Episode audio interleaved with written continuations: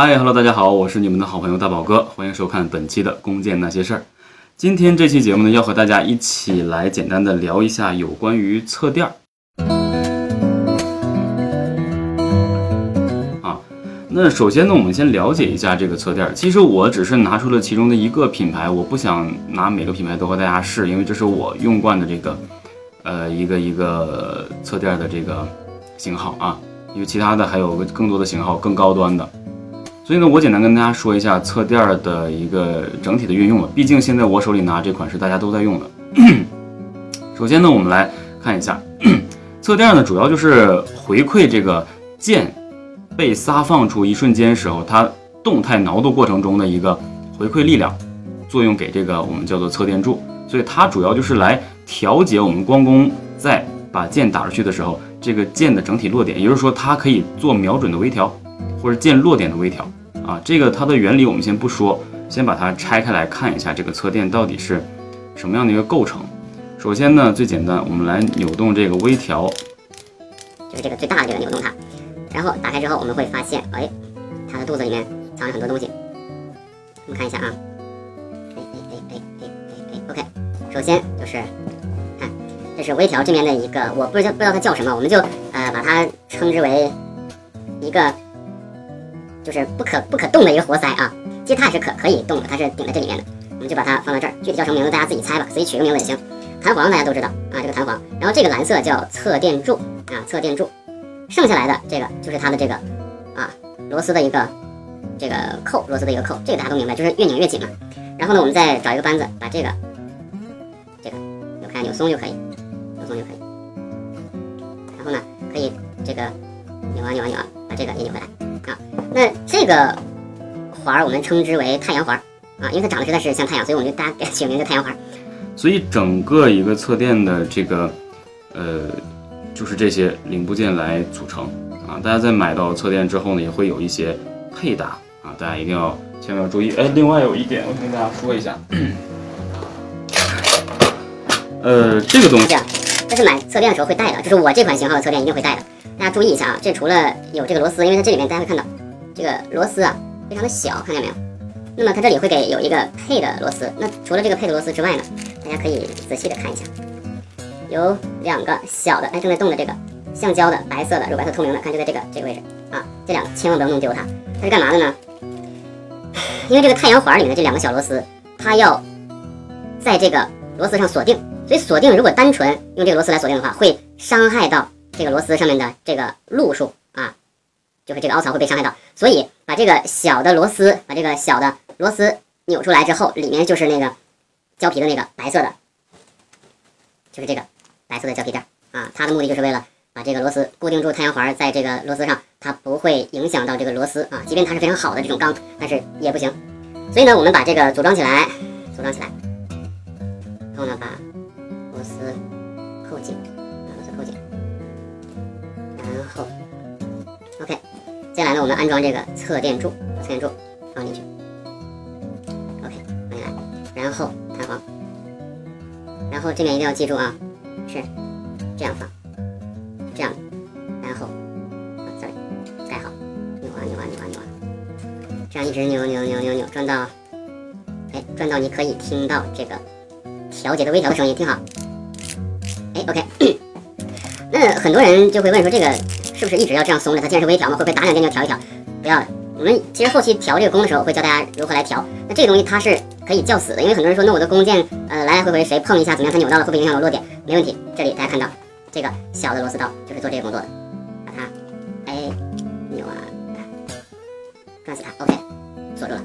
这个就保证我们的这个侧垫可以调到适合我们呃这个箭落点的一个准确的调整的位置，这样就 OK 了啊。所以在这呢，就是想跟大家说。侧垫调好了，把它扣死，就一直打就行了。不要今天打两件调一调，明天打两件调一调，对不对？就这个千万不要这样做，形成这种习惯可真的不好，容易把自己的动作都打散了。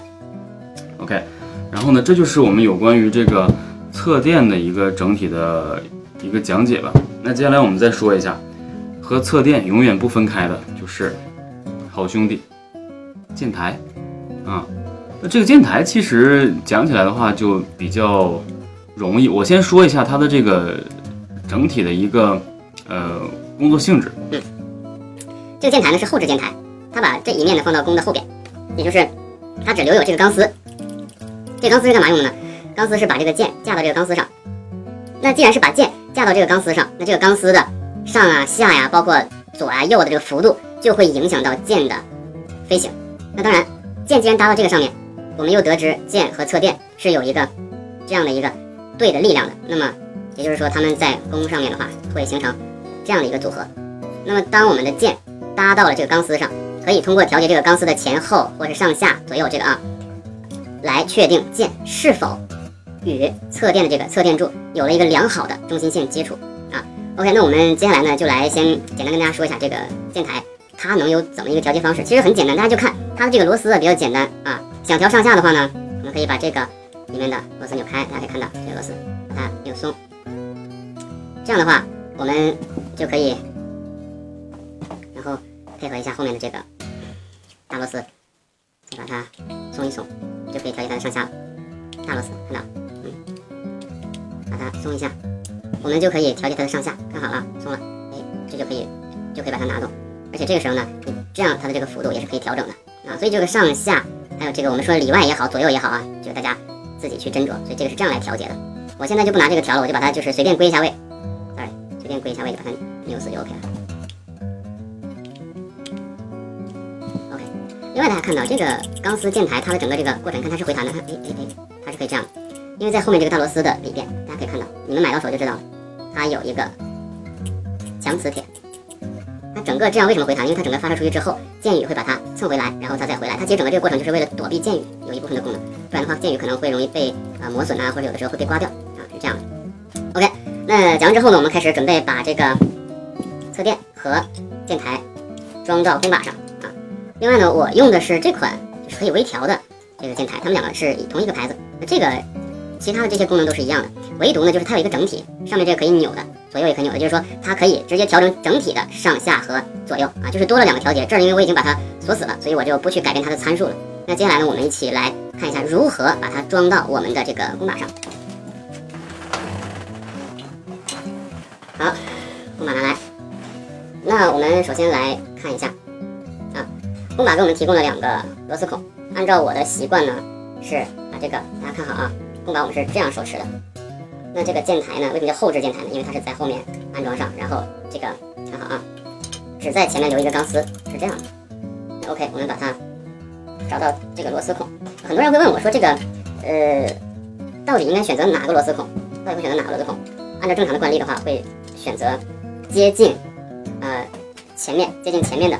这个螺丝孔来去固定这个箭台，我们先手动把它扭一下啊，扭完之后呢，先别着急，剩下的一个螺丝口，剩下的一个螺丝口啊，我们就留着把这个侧垫装上去。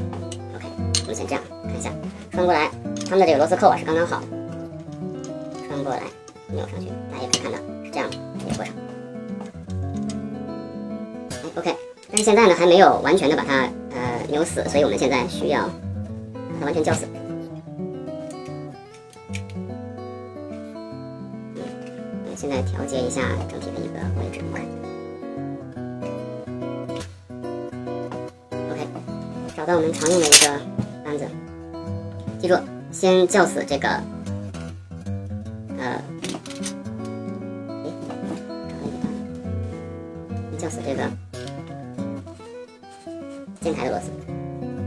也不要太紧啊，就是你自己斟酌这个力量。现在也就是说，这个键台已经被绞死了。那么接下来我们手拧已经拧不动这个了，对不对？所以我们就要用工具。这里有专门去扭这个侧垫的这个工具。看，因为太阳环已经被绞死了嘛，所以我们就把它尽可能的让它不会因为震动而松动。OK，这样呢，我们的键台和侧垫就已经安装完毕了。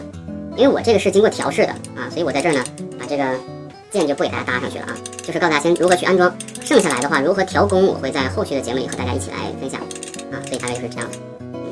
好，那本期节目呢和大家就是简单说了一下如何去来呃分解或者拆分了解侧垫呢和呃键台的整个一个呃作用，然后呢告诉大家如何来进行安装，其实还蛮简单的，是不是？嗯，所以它的原理也比较简单，一个呢是为了缓冲键撒放时候的动态挠度的一个摆动，消耗它的力量。